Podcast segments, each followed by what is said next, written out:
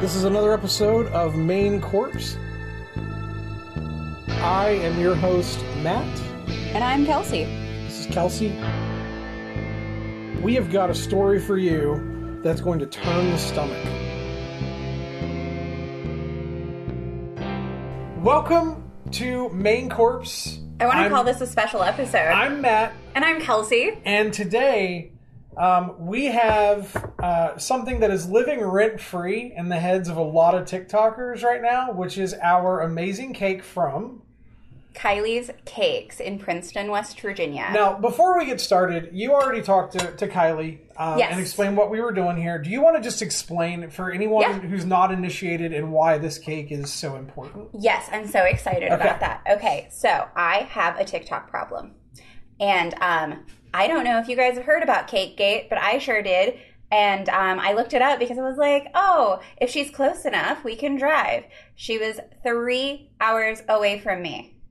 So, this crazy rainbow cake that a baker made a really, really, really mean TikTok about and then ended up being just raked through the coals for her Oh, yeah. work. And she has been for months. So much so, I actually, I um, contacted the wrong person initially. um, it's also Kylie's Cakes, but she's based in the UK. And she, after speaking to me, because I realized my mistake, said, Are you looking for the one in the US? And I said, Yes, I am. She goes, Oh gosh, can you please tell these people to stop leaving me horrible reviews from the United States? She's in the UK, guys. Come on. At least read her Facebook page before you leave the comment. Yeah. So, Not before you message her because So um, I was brought into this by you and Brittany. You guys, you brought it to Brittany. Brittany brought it to me, and we watched a lot of stuff about this. And the idea was, you know, we're in West Virginia. We try West Virginia foods on almost every episode. I don't think we've have we ever tried anything outside of the state yet. not yet, but we will. We, We have will. every intention of Yeah. Um, our our main goal is to try and introduce all of you to locally owned yeah. cooks, bakers, etc. So when we saw that that the hate that was getting thrown around, um, we we decided we wanted to try one of the cakes, and we said, why not ask her to plaster it with our logo? It worked out really well.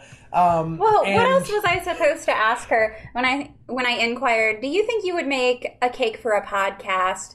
And she's like, "Sure. What do you want?" And I just sent her muggy because what else do we do? Mm-hmm. Right. What? There's nothing else we do. You know what? And How then- cute would that have been with our creepy pasta logo that you guys haven't seen yet? I know. And then this ended up being plastered all over TikTok, and it is uh, it is quite the hit. We absolutely love the way this cake looks, but we're to get into some of your comments after we try it. I've got them right here, so I can tell you some of the more common comments so that we can talk about it. Okay, so I don't think there's any time better than the present.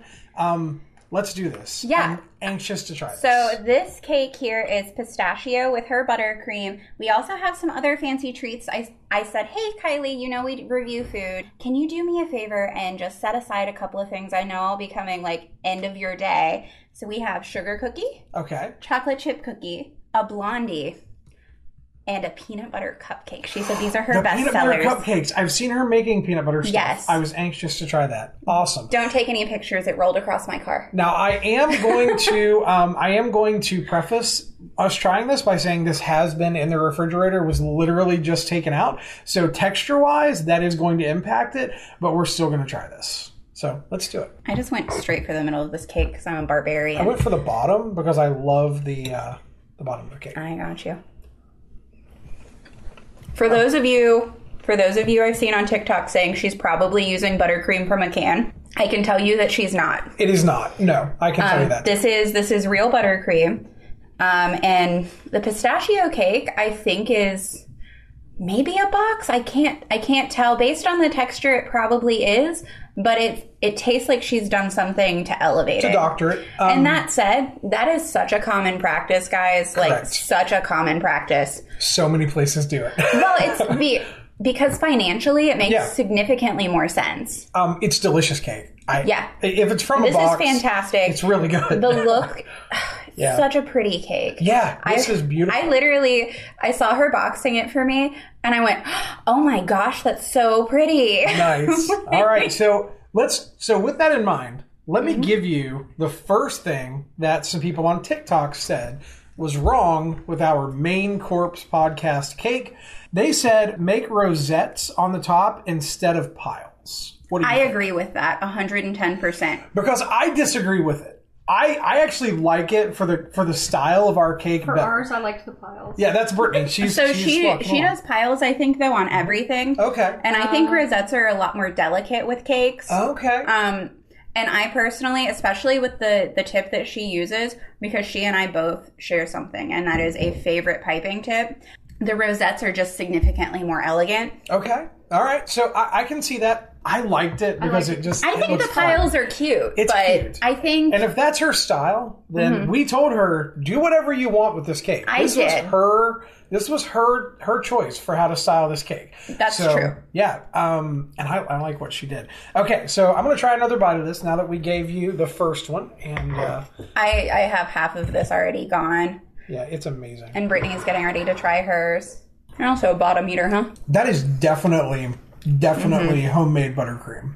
It definitely is, and the, her colors turned out so good. They color Mm. Oh matched gosh. so well. Yeah, she killed it. Um, I am gonna go ahead and just make the comment because somebody's gonna have to. Brittany hates the handle because it's white. Mm-hmm. Um, and I know that, and Matt knows that. But I also know with edible images how difficult that would have been. I get it. So, like, Yeah, Yeah. I get it. It would have been hard to cut. Brittany designed the mug. So Yeah, so she's she allowed to be uh, picky about that. She's allowed to be picky. Do you want to hear the next one? Because we have, we have a few more. My you only, know I do. All right. My only thing was you could have put icing on top of it just to cover it up, just to Yeah, maybe. make the purple even. But that if that's the only qualm that I have, this is great. Knowing the way her TikTok comments go, she definitely would have gotten shit for that, though. Yeah, Definitely no, would've. for sure. Um, I actually, Like either way, yeah. I'm, I'm gonna call uh, my bestie in Florida out just real quick here because I sent her a picture and she said, "Oh my gosh!" I said, "Yeah, Kylie Kakes from CakeGate made this." Her immediate response was, "Well, that actually looks good," and she finished it with, "Knowing who made it, that's beyond what's expected." And you know what?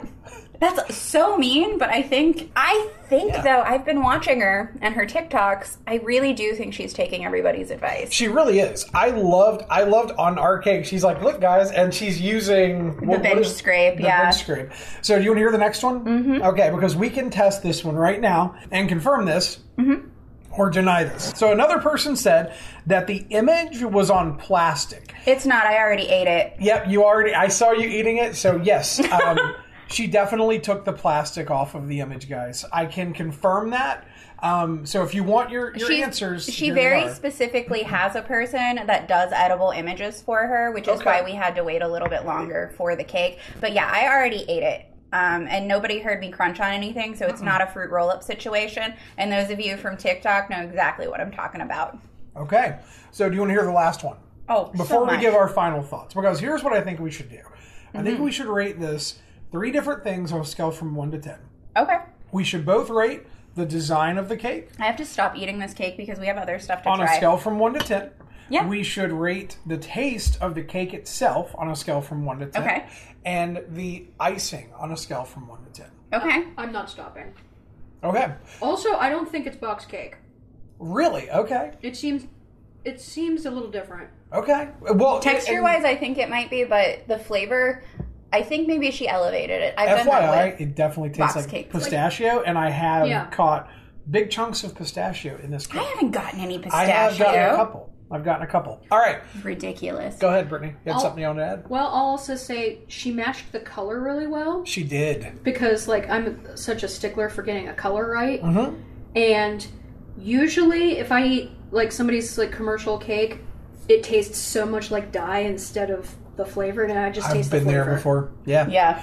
All right, here's the last one. I really am anxious for your thoughts on this one. So, some complained that it's too simple and that anyone could have made this. What do you think of that comment? Do I think anyone could have slapped this cake together? Possibly. And let me explain my thoughts in depth. Okay. This cake, anybody could have slapped icing on a cake, put an edible image on a cake, done some dollops of frosting. That said, it's not going to look this good. It's not going to be this smooth. The piping. Do you see the piping here that she did around Yes. our logo? Um, do you know how easily she could have fucked that up? but she definitely But did. she didn't. Yeah. And I'm going to be honest with you, I don't do drip on my cakes. Yeah. I never do It's amazing. because it's kind of a pain. Um, came out really good. Not that I can't, it's just that I I only bake for you guys, so um, I don't have the energy. that drip was if like it was it was like she The understands texture us. the texture is perfect. It's almost a ganache. I know. I'm about Yeah. to get to my first piece of it. I'm really happy. Yeah. So here's my thoughts on that. Um, It tastes good too. if you think that anyone, chocolate. if you think that anyone could have made this, I have a challenge that I would like to to extend. Oh no. I'm going to try to make this cake, and I'm going to show you guys that not everybody can make this cake. So, um, in the next couple weeks, when we are back from some time away, I am going to come over to your house, and Matt, I am I'm so excited to, for this because I have all the pans you need and I cannot Uh-huh. wait to tell you how to make everything here. and I can't wait to let TikTok tear my cake to pieces because I will deserve it. This cake did not deserve it. This is a good cake. Yeah. So, guys, if you haven't had her cakes, the flavor bare minimum, don't don't judge her cakes. Yeah, don't judge a book by its cover. This is a good cake. This is a great cake. All right, so with that being said, let's rate this thing Especially before we get too far into it. All right. Like it's affordable. Like we uh, we've paid more for cakes that were way worse. Oh yeah. Yeah, hundred percent. Yeah. All right, Yeah. let's do this. Okay. All right, let's start with the cake itself. Scale from one to ten. What do you think, I'm gonna give it a six. Brittany? What do you think? Okay. what? Just cake, the cake itself, part. just the cake. Scale from one to ten. Oh, like a seven. I like. The Okay, Cake. seven. I'm also going to give it a seven. Um, Okay. I think we're all about in the same ballpark. Yeah. Um, so I- the only I reason like it a didn't lot. get a little bit higher with me is um, I don't like cakes that have layers that are this thick. I It's think the thick layers are a little intense. If you're going to do it for height, um, I would almost like to see her um, cut the cakes in half and just have extra Okay. shorter layers with some buttercream because that's that's my personal preference. Got it. It's almost like when you have a, a thick hamburger. Correct. You'd rather have the. Thick, I'd rather have the thinner hamburger. That Exactly that. Buttercream icing. Scale from one to ten. Scale from one to ten. I'm gonna. ooh, I'm gonna give it a five, Kylie. I'm sorry, and I'll explain my reasoning. I can taste the dye. Oh, you okay? Because I, I can't. can. I'll, I I'll can- say I that. Couple more bites in, I can taste it too. It was That said, bottom. I love this cake. It's very, very good. I feel like the um, the icing might be just on this side of oversaturated, but it's not bad. But I don't like buttercream. I think she should stick with buttercream because it's significantly easier to work with and shape. I live for buttercream. I know you do, but I don't like do. buttercream. So, with that being said, um, I am also going to give the icing about a seven out of ten. Okay. I, I think it's I think it's really that good, um, especially the undyed icing. So the white parts that you get there. Mm-hmm. yeah, the is stuff that's very in the cake is Excellent. fantastic. Yes, Brittany, what do you give the icing? so I'll do a six because I She like- doesn't want mom and dad to fight, and I did a five, and you did a seven. I I liked the white. Okay, so now what everybody is probably wanting to hear, what do we think of the the presentation? What do we think of, of, of the design, of the colors? How do you rate all of that on a scale from 1 to 10? I'm gonna give her. I'm gonna give her a nine, and I'll explain myself. And it is entirely my fault. Okay. When we were talking, she said, "Do you want the design on the top or the side?" And I said, "I guess the top. I really don't know." And I hate the design that's on the top. I don't. I don't like the way the um, these big guys kind of just smush that design into nothing.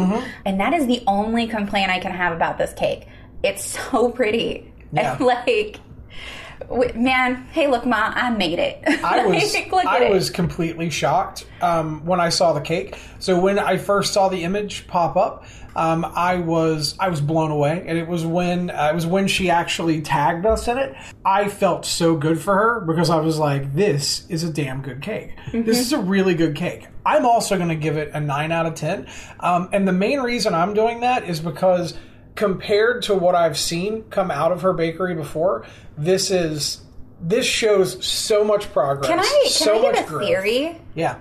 I've seen a lot of her cakes because I deep dived CakeTok. I really truly did. Mm-hmm. Um, I think her weakness is fondant. I don't think her weakness is cake decorating. I think it's fondant work. Okay. So maybe just stay away from that. Not even stay away from it, but practice a little bit more with it, get a little bit better, start um, working on your techniques with it because, like, I came at it when I initially got out of school. I came at it from a I did a lot of sculpting in art. So fondant was nothing for me. Okay. So it That was not hard said, for there you. there are some like flowers that I can't pipe because I don't know how yet. Okay. And I wouldn't put those on a cake that I'm selling giving away even until I got good at them.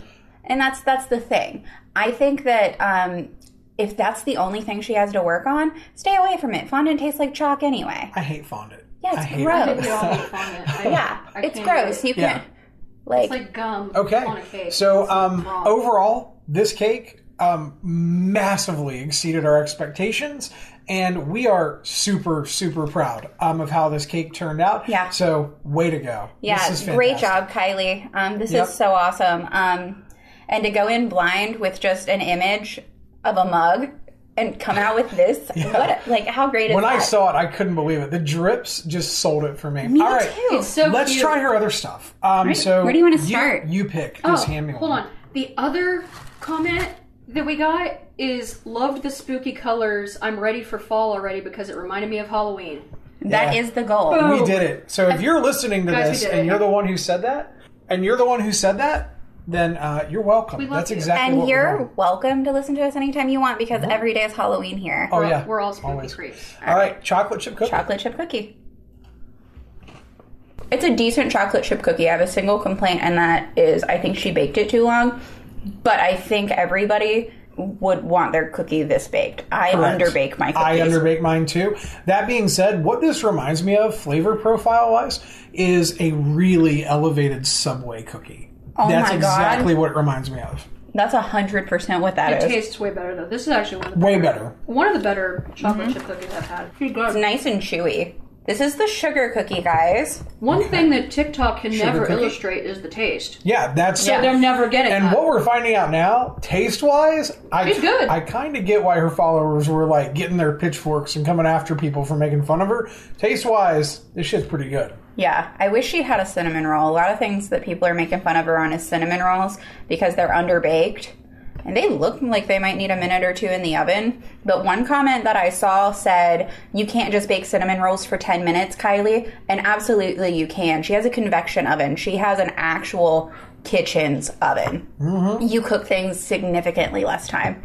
Okay, I'm gonna shut up and try this cookie. I also love her use of cute sprinkles. Not a good sugar cookie, It's it's pretty good. I, I think it's a little bland for me. But it's a sugar cookie. It's I just know. a sugar cookie. I know. Maybe that's why I just don't love sugar cookies. I You yeah. flavor your sugar cookie. I love sugar cookies. really See, I'm a Mm-hmm. The ones I make, guy. see the ones I make for you that have nutmeg in them. Oh, okay, see that's the That's yeah. why you like the ones I I'm make. spoiled on that. Um, all right, what do we have next? Do This you want to awesome. do the peanut butter cupcake or the blondie? Let's do a peanut butter cupcake first, um, because I really want to get to that. Like I'm very much. I keep sounding like. I'm a Kylie stan and I'm defending her, but I'm, I'm really not. Um, I love her. I- like I like her as a person now. I I promise. Uh, we guys and and I'm Kylie, right? Kylie. Kylie, this is not See, meant to be mean. This is not meant to be mean. Um, being you are very you are listening to two people who very much expected this review to go a completely different direction. We're very sorry. We we are so pleasantly surprised and happy. Um, but, I'm not sorry. but we both expected this to go a totally different direction. Am Yes. I right on A that? hundred percent. Right. I that's I think that's probably why I audibly gasp when I saw the cake. Because it wasn't at all what I was expecting and it's so good. I was So shocked. pretty. Okay, so let's do this. All right. Sorry, I'm still eating the chocolate chip cookie because it's good. I only got frosting, but oh, I'm gonna go frosting. Oh, that frosting. It's really good.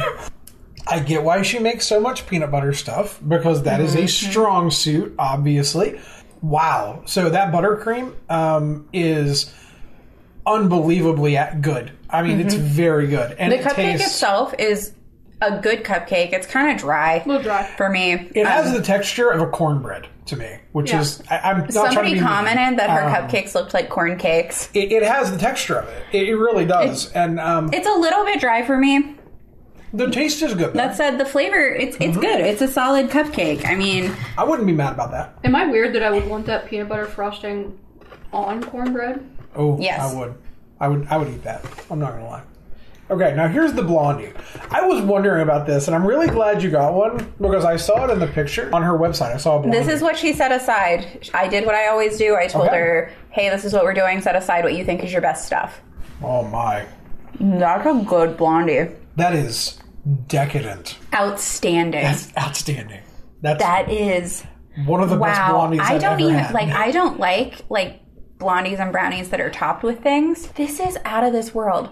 Kylie, cut these in like strips and then bake them again and turn these into biscotti. oh Yeah. please, So I I haven't tried it yet, yeah, Brittany, go ahead. and blondies are one of my favorite things. They are. You're gonna make Matt drive all the way to Princeton. Pull my arm to get me Oh, no. to Princeton. Oh, those are good. Yeah, she should just be making these. That's outstanding, Kylie. This with a bunch of dried fruit. I don't know just if took this is the lunch. Um, I just took the frosting off of a piece and ate it. Mm-hmm. It's even better. Because Stop it. You can really taste. So without the without the frosting on it, you can really taste the actual the actual like the you can taste the actual cake or whatever you want to call part of it the actual pastry part of it really really well and you can taste all of the really interesting flavors she has going on here that is an amazing That is outstanding. that's the best thing she has right Make there. me a cake, but it's just blondie layers. Yeah. Um, don't even make it look like a cake. Just just make a big hap- haphazard pile and just hand it to me. And Yeah, I'm don't glue it that. together with anything. Yeah. It's fine. Um, if you ever, if, if I ever go there and I want those made custom, I want them cooked a little bit less. Um, Me too. I, I will say that they that the the edges are a little bit kind of overdone for me. I don't eat the edges of anything on purpose anyway. Oh, okay. I always eat the middle piece, so that's normally not a problem for me. So this this has been maybe one of the longest food portions we've ever done, and it's because we we actually wanted to give her because when we talked about this, we said, you know, of course, because uh, TikTok already got onto our game there. Of course, this is about you know getting getting us out there a little bit, letting people see who we are, I'm not- people. Listen, I'm not stupid. We did it for marketing purposes. Of course we did. Um, but we, we legitimately both, when we decided to do this, we said the one rule that we were going to have is we were going to go into this with an open mind. We were going to try these items as if we had gone and picked them up. We knew, we knew nothing about who she was ahead of time and we were just trying the items themselves. I'm shocked at how good this was. Yeah, me me too. I mean, honestly, like there there's a local baker that I would never pay money for one of their cakes, and they're extremely popular in our area. Yep, I know who you're talking about. Uh huh. I know you do. Um, and here's the thing. Hard to I know honestly because there's a few that I'm thinking. yeah, of. there's a couple around there, but yeah. but here's the thing. This this was worth the money. Yeah. Um, I know everybody says her prices are crazy, but It's a damn good cake. it's a good cake, and the amount of work she put into it, and as good as this one turned out, it was worth our money. So, Kylie, what I'm going to say is this: um, keep trying. Um, don't. I, I love. I love that she has just pushed through all the hate that she got, and she has just decided to get better and better. She's taking the criticism. Um, I'm gonna put this offer on the it. table, um, specifically for Kylie. Um, I did this for a multitude of years. Fondant was my thing. Decorating was my thing. Call me if you have any questions or do want advice. I am willing to do that. I mean, honestly, and I'm saying that from a, a really, really genuine part of me. Um, not that I think your work is not good because I would have said that. Um, call me if you have questions. I know that you started as a home baker. I've been doing this forever. I have not.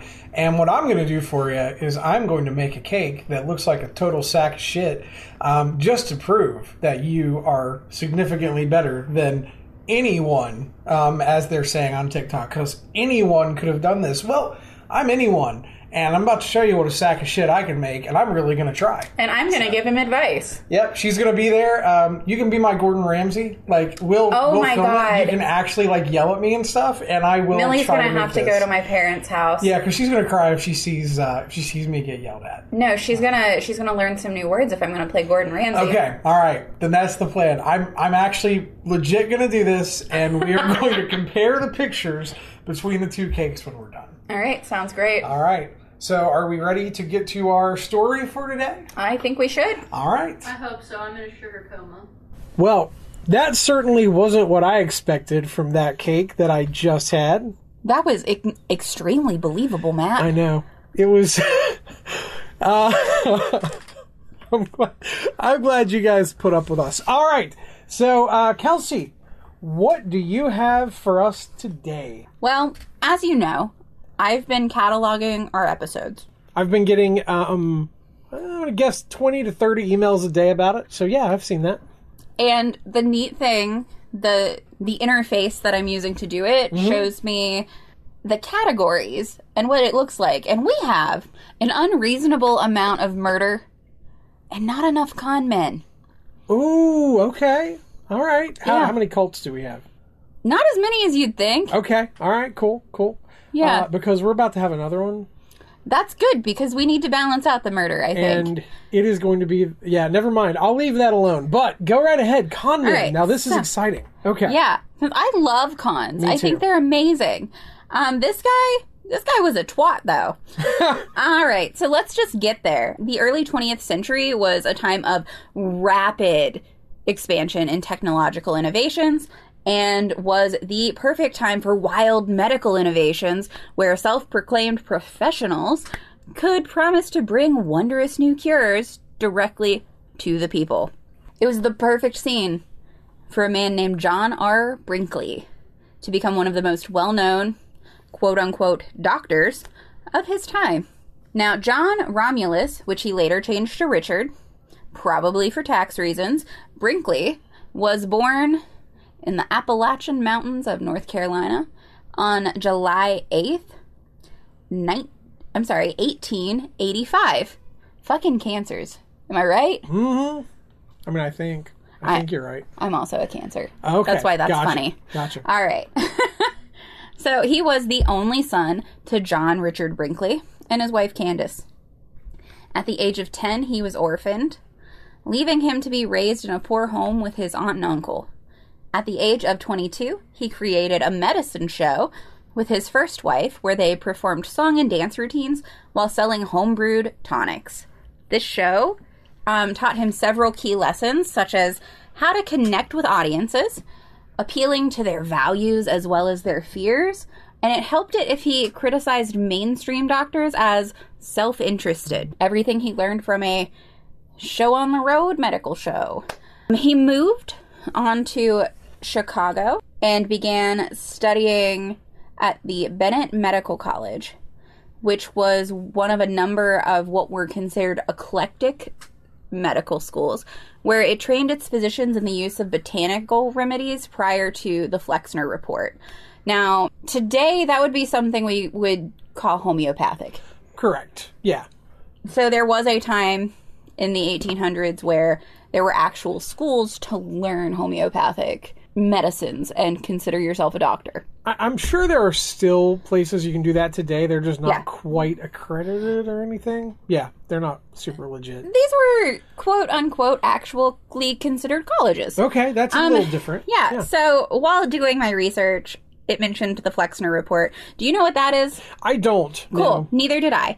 So I looked it up and have a brief explanation because I don't know if our listeners won't know what it is, but I didn't. So the Flexner report of 1910 actually transformed the nature and process of medical education in America with a resulting elimination of pri- proprietary schools and the establishment of biomedical um, of the biomedical model as the gold standard for medical training.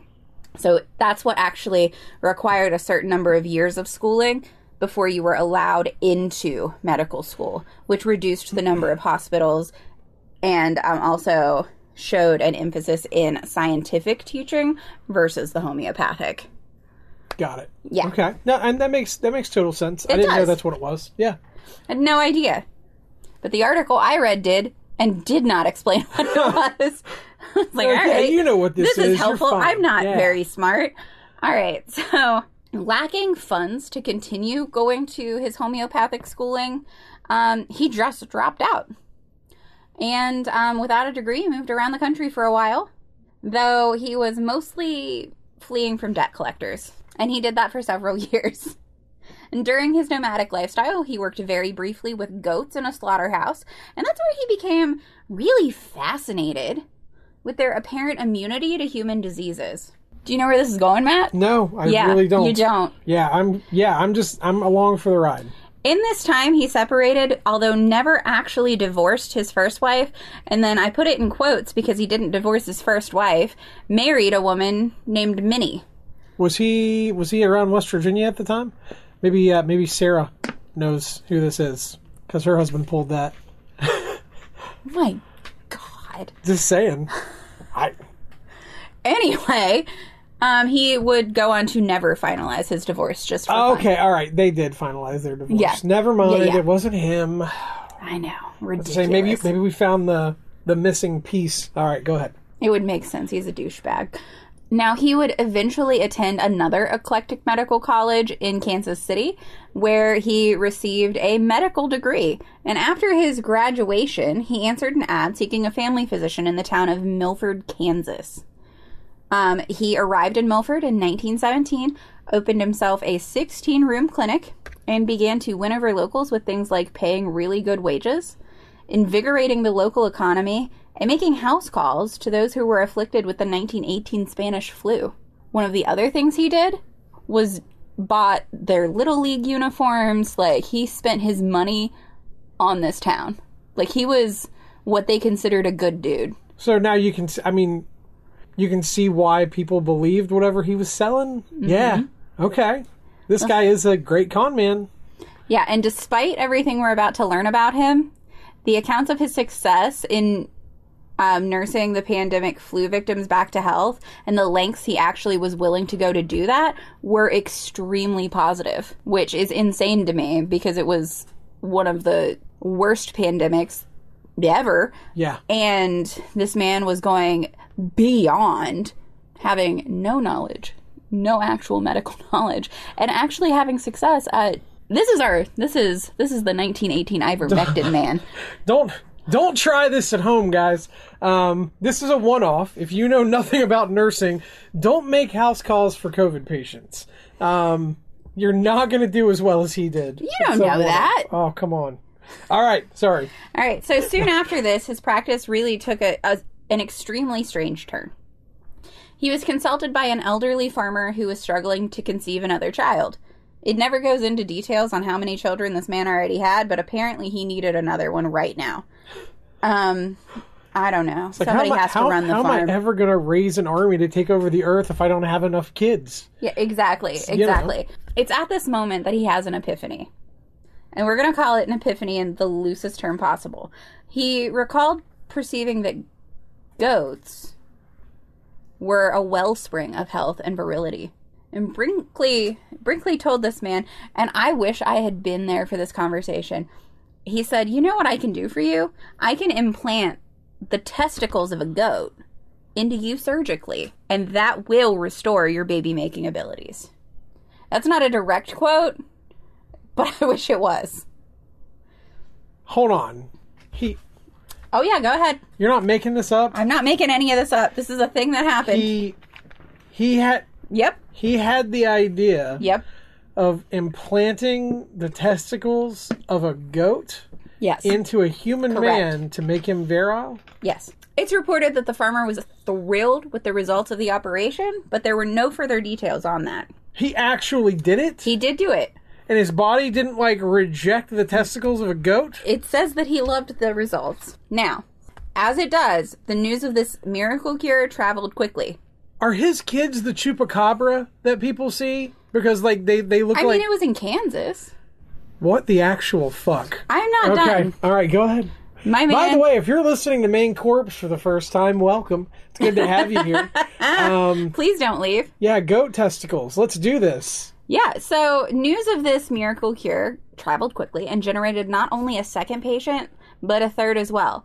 William Stittsworth requested the goat surgery for himself, but also asked Brinkley if he could implant goat ovaries into his wife. He wasn't actually doing it. He was just cutting them open and sewing them back up, wasn't he? No, he was doing it. No, he wasn't. He was kept actually, the goats out back. He was actually putting goat nuts in into people. Correct. Okay, I'll shut up now. Go ahead. Within a year of the procedures on this couple, uh, they birthed a son who they named Billy. They did not. They did. They did not. They did. That's so on the nose. Okay. They did it on purpose. So at this point, he began transplanting the testicles of goats into all of his aging customers with the promise of masculine vitality.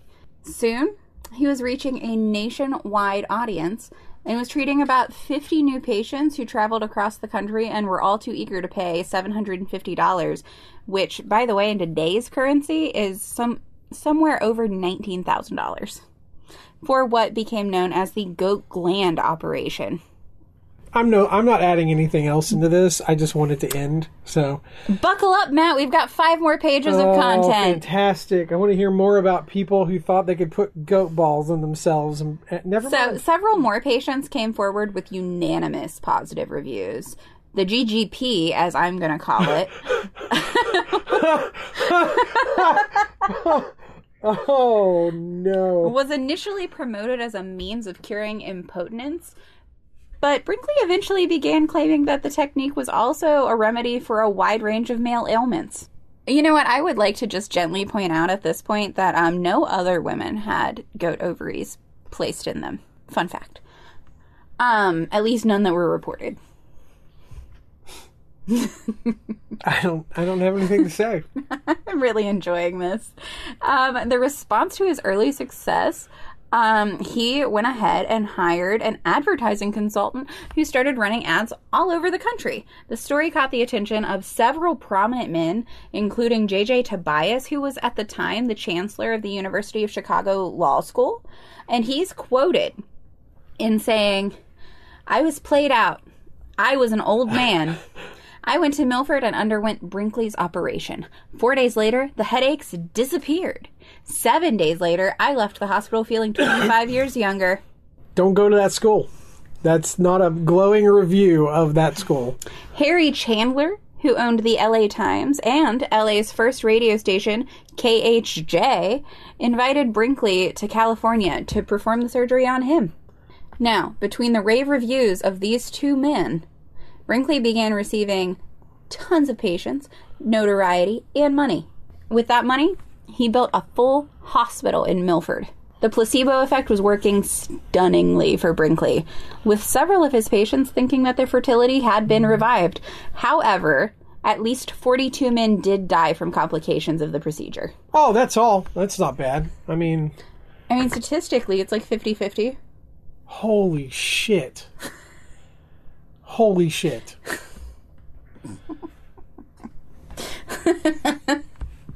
I I'm gonna look up that school, that law school in Chicago, and if I ever need a lawyer and I find out that's where they went, I'm just gonna be like, um, no, thank you. I'll go find someone else.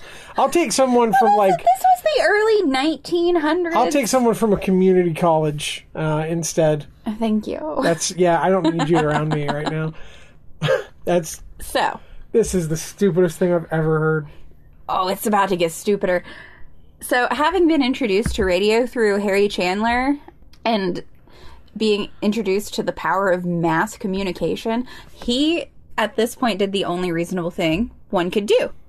In 1923, he founded his very own radio station in Milford, and he called it KFKB, which stood for Kansas First, Kansas Best. He made sales the cornerstone of all of his broadcasts. In a time when radio stations actually didn't, for the most part, accept advertising. The station itself featured, featured a mix of country music, comedy, poetry readings, market news, weather reports, orchestras, and of course, don't forget the gospel preachings. And in between, they played ads for Brinkley's secret rem- remedies. He also began doing a segment which he called Medical Question Box. It's a segment that he did twice a day. In this segment, he gave advice to those who wrote in and began diagnosing the nation's illnesses over the airwaves. And, of course, promoted his hospital's procedures. One of the things he talked about were the questions dealing with sexuality, and at the time, this was really a taboo subject. This is the wildest shit I have ever heard in my entire life. Oh, yeah, it's just going to get wilder. Buckle up. This is the one I told Brittany she was welcome for. On Sundays, he also personally delivered sermons where it said he began seeing himself as a Christ like figure, and he also felt those who were attacking him were attacking God himself. Now, I only read that in one spot. I don't know if that's true. Oh, it feels true. But I hope it it's feels true. true. Yeah. I know. I, mean- just like to give the people a. Um, I don't have any proof of that, but I hope it's true. I, I really I really want to imagine he's at a sermon like like he's he's basically like don't you guys remember the moment when when the Christ appeared to us and said hey put goat nuts in yourself you'll feel a lot better All of these programs he had enabled him to gain the trust of his audience, which brought thousands of his listeners to the hospital. In 1923, newspapers started doing a series on um, eclectic medical colleges where they accused them of selling degrees. Brinkley was linked to a diploma mill, oh, and it was finally was. discovered that he had no formal medical training despite all of his fraudulent medical degrees. The same year, California tried to arrest Brinkley for practicing medicines without a standard medical degree. Regardless of this, he maintained a really insanely loyal following, including the governor of Kansas, who refused to extradite him to California. In, in 1930, KFKB was the most popular station in the United States. Not just Kansas, the United States. the whole U.S. Correct. He next began branching out into the pharmaceutical business. And you know what? This is the point where I'm so pissed off at this con man that I wish more happened to him. Quite frankly, he formed a network of pri- proprietary pharmacists. You know what that means? No, This motherfucker started the whole issue we're having with the pharmaceutical industry now. oh like the okay Yeah. yeah yeah yeah Yeah, this guy's awesome If I could raise him from the great. dead and murder him really badly, I would. yeah he's just wonderful this guy had it all These pharmacists promoted his patented medicines. He also prescribed medications on his radio show and encouraged listeners to self diagnose and self treat their illnesses. That's where he went wrong, and let me explain why. It's at this point that mainstream medicine started losing a lot of money to this man. So they took notice and began raising concerns about the threat that Brinkley posed to his patients.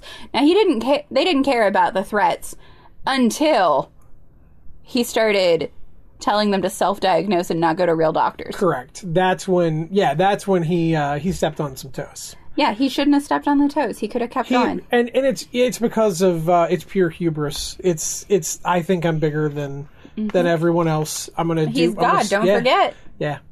So I mean, he he clearly just yeah. Now, as his fame increased, so did the scrutiny of his practice. And it just so happened that attention was also being brought to the lax standards of medical schools in North America. Because, of course, they were. Newspapers began publishing experiences of some of Brinkley's less satisfied patients. I love this man. I also hate this man. And you'll know why as soon as I as soon as I start talking about him. His name's Morris Fishbein and he at the time was the editor of the Journal of the American Medical Association and he began mounting his own crusade against what he called quacks in the medical field. In a piece that in a piece that he published in the journal in 1928, he directly called into question Brinkley's medical education, pointing out that he had been employed in New York while he claimed to have been in school in Baltimore. In April of 1930, Morris attacked Brinkley further by describing him in another article as a charlatan of the rankest sort. Listen, I, I don't really know the verbiage of the day, but that feels like he took his glove off and slapped, Slapped him him. with it. Yeah. that was this man's stinky. Yeah. Yeah. Yeah. Um, the Kansas Medical Board held a formal hearing to decide whether Brinkley's medical license should be revoked and concluded that it should also state that Brinkley has performed and organized charlatanism. Medical societies in Kansas took up Morris Fishbein's cause. I hope I'm saying his name right, but I don't care if I am. Fish bean is a fun way to say it. I mean, Yeah. everything about this story is just awkward. Um, well, and they began the proceedings to revoke Brinkley's medical license.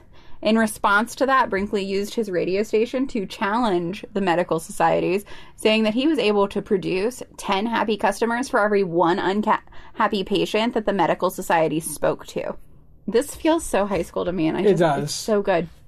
So he was finally brought before the Kansas Medical Board on 11 charges, including misrepresentation of his edu- educational credentials and the improperly subscribing of treatments over the radio without physically examining the patients or subjecting them to any testing whatsoever. He also had members of the board who came and visited his hospital to witness him during operations.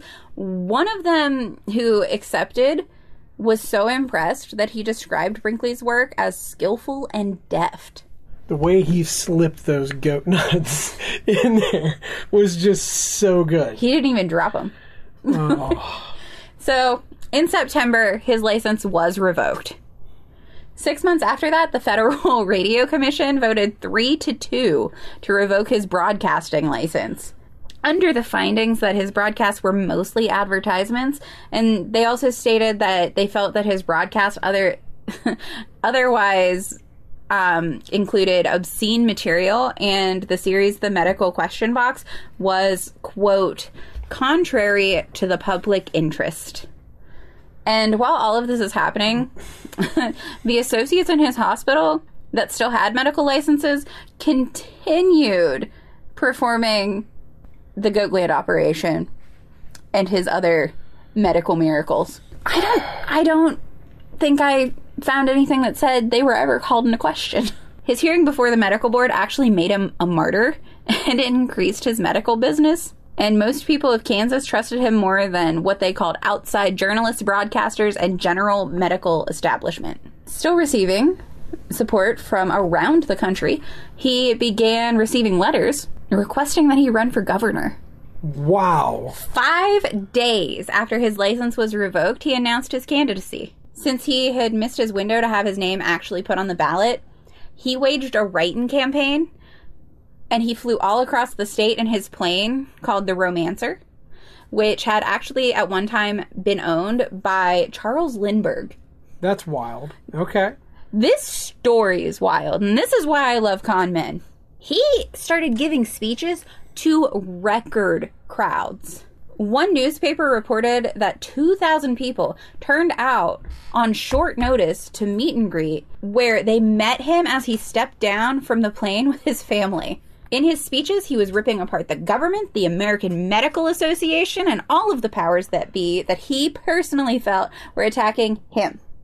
He also rallied against the Kansas City Star, the two party system, urban business, and of course the suggestion that his candidacy, candidacy was a joke. And you know what?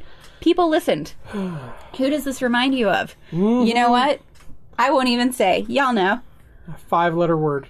It's not what I call him, but that's fine. Um, people at the time were so afraid due to the onslaught of the Great Depression that they really identified with Brinkley. One article noted that if Brinkley received 40% of the vote against his two opponents, he'd win. And he garnered the support of so many people, including fascists like Gerald B. Winrod, a Wichita preacher who was also a Nazi sympathizer, which is fun, right? We love that. We love mm-hmm. fascists and Nazis. A short list of Brinkley's political innovations include, and you're going to recognize these from a recent election, using the newest electronic medium to speak directly to his patients and supporters, allowing him to bypass traditional gatekeepers. He was the first talk show radio host to appeal to the American public with a folksy style, publicly denouncing communists, liberals, radicals, and traditional experts. Also, he was the first to make widespread use of an airplane for campaign hops. Now, three days before the election, the Kansas Attorney General, and this is dirty, this is dirty, changed what the longstanding rules about write in votes were and how they worked. Previously, it had always been as long as the intent of the voter was clear, it was enough to count. The Attorney General had changed it that it must be written exactly as J.R. Brinkley, or the vote for him would be thrown out Wow. Mm-hmm. five days before the campaign, like before the election. Yeah, that's how it works. In the end, he received 183,000 votes of the 600,000. And as many as 50,000 votes for Brinkley were not counted due to incorrectly writing his name. Hmm. Woodring won the election with only the margin of 251 votes. Wow. Yeah. Brinkley officially only had 30% of the count. However, based on the number of votes for him that had been thrown out, he clearly would have won had it not been for the last minute change to the rules. Oh yeah. At this point, he just chose not to contest this, which blows me away mm-hmm. based on everything else that this man has Yeah. done. Everything we know about him, Im- immediately I was like, "This he contested this, right?" I He mean, he didn't. he had to have. And in 1932, he attempted another run, and he lost that one fairly. Which, all right, fair enough. So, after his two subsequent unsuccessful campaigns for office, he shifted his headquarters to Del Rio, Texas. Do you know what's great about Del Rio, Texas? I don't know what Del Rio, Texas is, but I, I would like to know what's great about it. It's close to the border. Okay. All right. Good. Good call, Mr. He Brinkley. went good across the border and built himself a new radio station call. Oh my God. that he called smart. XER in Villa Acuna, Mexico. And it would go on to become XERA or Zera, I assume. Mm-hmm. Um, and almost by accident, he ended up with credit on being advertising and radio pioneer who began the era of Mexican border blaster radio. Via this, Brinkley would continue his established method of live music and bullshittery and actually gave a start to some of the biggest names in country music, including the Carter family. That's wild. Yeah. Later, Zara and its DJs, such as Wolfman Jack, would be the first to introduce rock and roll to an American listening audience. Nuts. I mean, come on. I threw this in there not because it's important, but because I thought you'd be interested That's- in that history. Yeah, as a country music fanatic and a big fan of Wolfman Jack, go American Graffiti, love that movie. Um, you know, yeah, that's that's super interesting. Uh, he's still a con man, and every. I mean, I'm glad he did this. That's cool. Uh, Oh, but he's not done. He's not done. In 1932, he moved full time to Del Rio, Texas to be closer to his new radio station. And he could also still use his medical license in Texas. His practice here flourished, and he began generating an annual income of $1 million a year. Their money. I didn't even do the calculator because I knew I'd just be mad about it. Mhm. I've never even like sniffed a million dollars. yeah, me either. I, I don't even know what it would look like. So in 1933, Brinkley shifted his specialty from gland implants, all right, to the prostate gland. It's his real moneymaker. Ooh, Um, no, it's this is a fool's errand. He actually began using goat testes for a similar procedure to the unilateral vasectomy and claimed that it cured prostate problems. Now, the procedure itself was followed by a series of six post op injections of a compound that he called Formula 1020 or 1020, which, upon analysis, was found to be um, water with some blue dye in it. Morris Fishbein described the manufacturer of this formula as raking a body of water like Lake Erie, coloring it with a dash of bluing, and selling the stuff at a hundred dollars for six. that's I think that's how he talked. What do you think? it's yeah, absolutely. It's genius too. I mean, it's I you know go go him if if go him. Yeah, it's fine. Just do it. It's people like that that make it really hard for anybody else to scam, though. I know. Rude, I know. honestly. It's messed up. How dare you? Now, this new procedure opened briefly up to a slew of complaints from the patients. Fishbein commented on this saying, Sexual rejuvenation patients tended to be too embarrassed to talk about a procedure that didn't work, whereas he is quoted in saying, Men do not have the same hesitance about discussing operations for the relief of a pathological condition of the prostate. And in 1938, Brinkley moved to Arkansas for fun, and also because it was known for being particularly lenient in the medical licensing board. And several of Brinkley's associates were also licensed in Arkansas. It's like, hey, come down here. We'll take care of you. we got you, buddy. We got your back, man. Fishbein publishes an article denouncing Brinkley as an example of, quote, quackery that had reached its apotheosis, stating that he had then consummate call beyond anything revealed by any other charlatan in shaking the shekels from the pockets of credulous Americans. Yeah, he was mad. That's that's what I take from that. He was Yeah. very mad. Yeah. at this point, and I I feel it, I do. This is where Brinkley decided he was going to sue for libel, right? Right? it mm-hmm. makes sense. Yeah, let's do it. Bad idea. So in the trial, um, Fishbein's lawyer actually forced Brinkley to admit that he knew that the GGO did not and could not rejuvenate a man by itself, and that his advertisements com- claiming that its ability during the last decade were all false. And he had to put that on the record. Astounding. The attorney then went on to say that Dr. Brinkley is the foremost money making surgeon in the world because he has sense enough to know the weakness of human nature and the gall enough to make a million dollars a year out of it. Now, Brinkley's defense responded with an article that Fishbein had written within which he predicted that the doctor of the future would never have actual direct contact with his patients and would actually sit behind a large desk while diagnosing and prescribing over the television, saying that his medical question box was just him being a doctor of the future, like Morris said he would be. Which, honestly, that's not a bad point. Not a terrible. You point. know, this man found this article and went, Brinkley, we've got it. we got it here. So anyway, the jury returned with a verdict in favor of Morris Fishbein, and Brinkley's attorney appealed to an appellate court, and the appellate court concluded that the plaintiff, by his methods, violated accepted standards of medical ethics. The plaintiff should be considered a charlatan and a quack in the ordinary, well understood meaning of those words. This man just got legally bitch slapped. Oh yeah. So, with the legal label of being a charlatan, it was a devastating blow for Brinkley Aw. and was You know. He had a whole fridge full of goat nuts that were just going to go bad now. That's messed up. it is messed up for the goats. Yeah, All right. Well, anyway, this was swiftly followed by malpractice cases. of course. and that would claim more than $3 million in damages. He just returned to Del Rio, where everything started to converge on him. His radio station, Zara, was confiscated by the government.